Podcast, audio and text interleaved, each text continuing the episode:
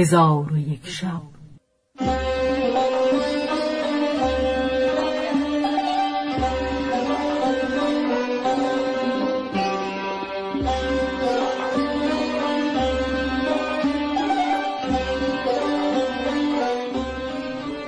داستانهایی برآمده از ژرفای تاریخ و تمدن و فرهنگ مشرق زمین.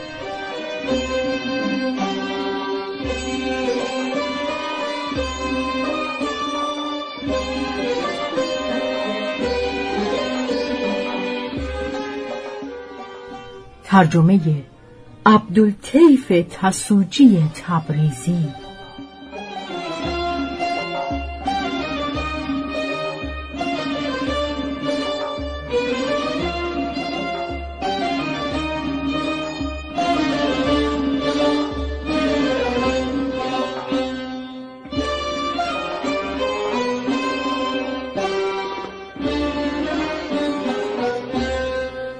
حکایت دهقان و خرش.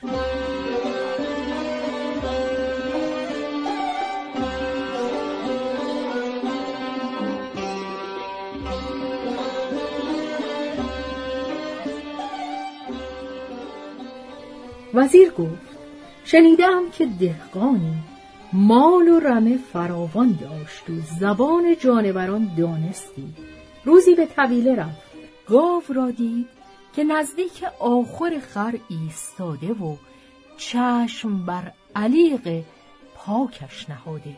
به خوابگاه خشکش رشک می‌برد و می‌گوید گوارا باد بر تو این نعمت و راحت که من روز و شب در رنج و تعب گاهی به شیار و گاهی به آسیاب گرداندن می‌گذارم.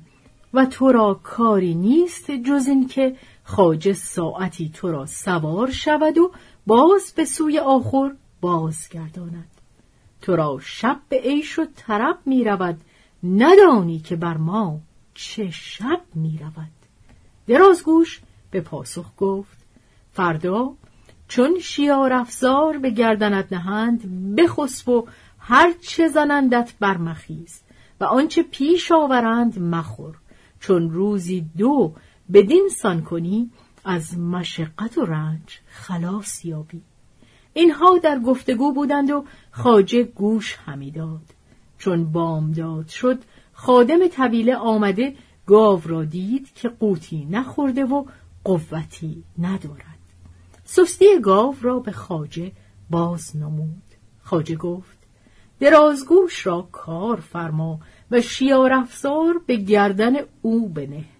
خادم چنان کرد. به هنگام شام که درازگوش بازگشت گاو پیش آمده به نیکیهای او سپاس گفت. خر پاسخی نداد و از گفته خود پشیمان بود. روز دیگر با خر را به شیار بستند. وقت شام خر با تن فرسوده و گردن سوده بازگشت. گاو به شکرگزاری پیش آمد.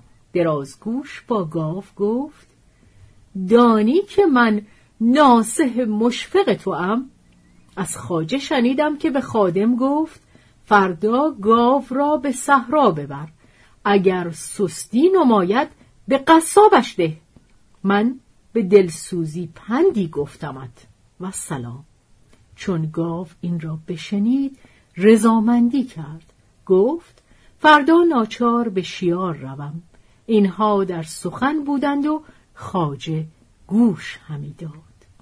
بامداد خاجه با خاتون به طویله آمده به خادم گفت امروز گاو را کار فرما.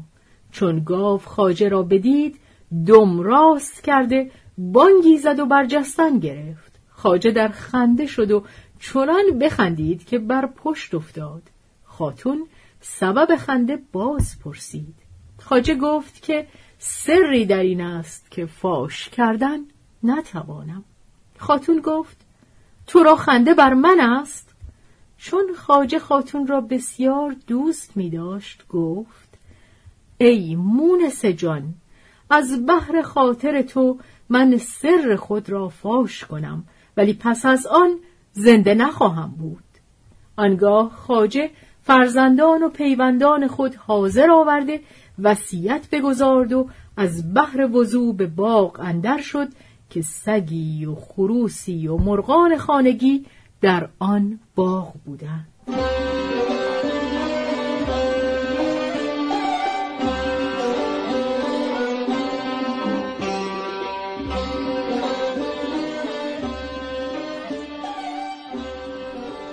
خاجه شنید که سگ با خروس می‌گوید وای بر تو. خداوند ما به سوی مرگ روان است و تو شادانی. خروس پاسخ داد که خداوند ما کم خرد است. از آن که من پنجاه زن دارم و با هر کدام گاهی به نرمی و گاهی به درشتی مدارا می کنم خداوند ما یک زن بیش ندارد و نمی‌داند با او چگونه رفتار کند.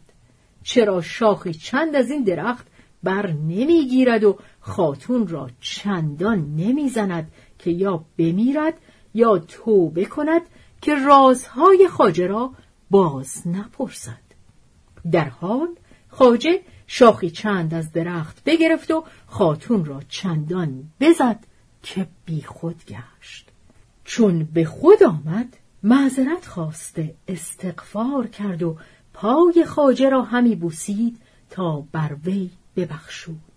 کنون ای شهرزاد همی ترسم که بر تو از ملک آن رود که از آن دهقان بدین زن رفت.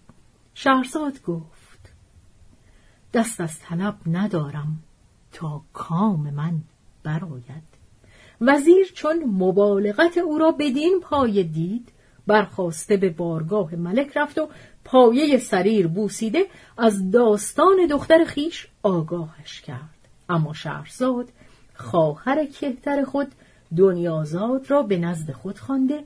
با او گفت که چون مرا پیش ملک برند من از او درخواست کنم که تو را بخواهد.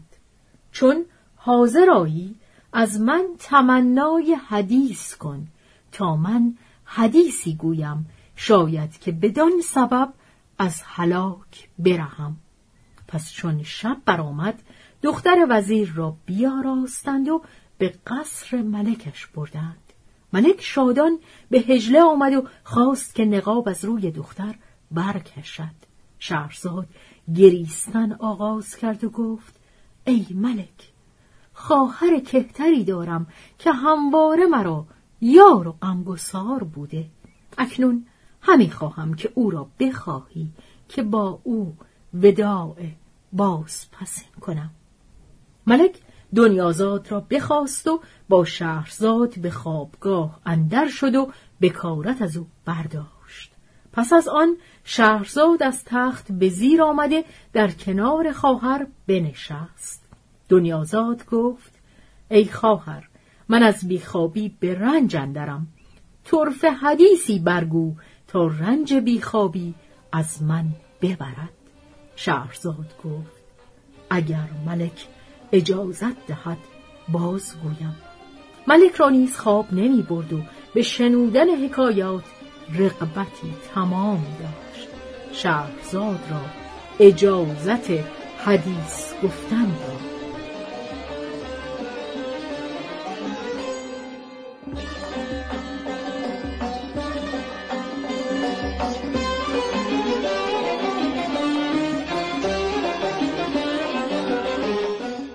به روایت شهرزاد فتوحی.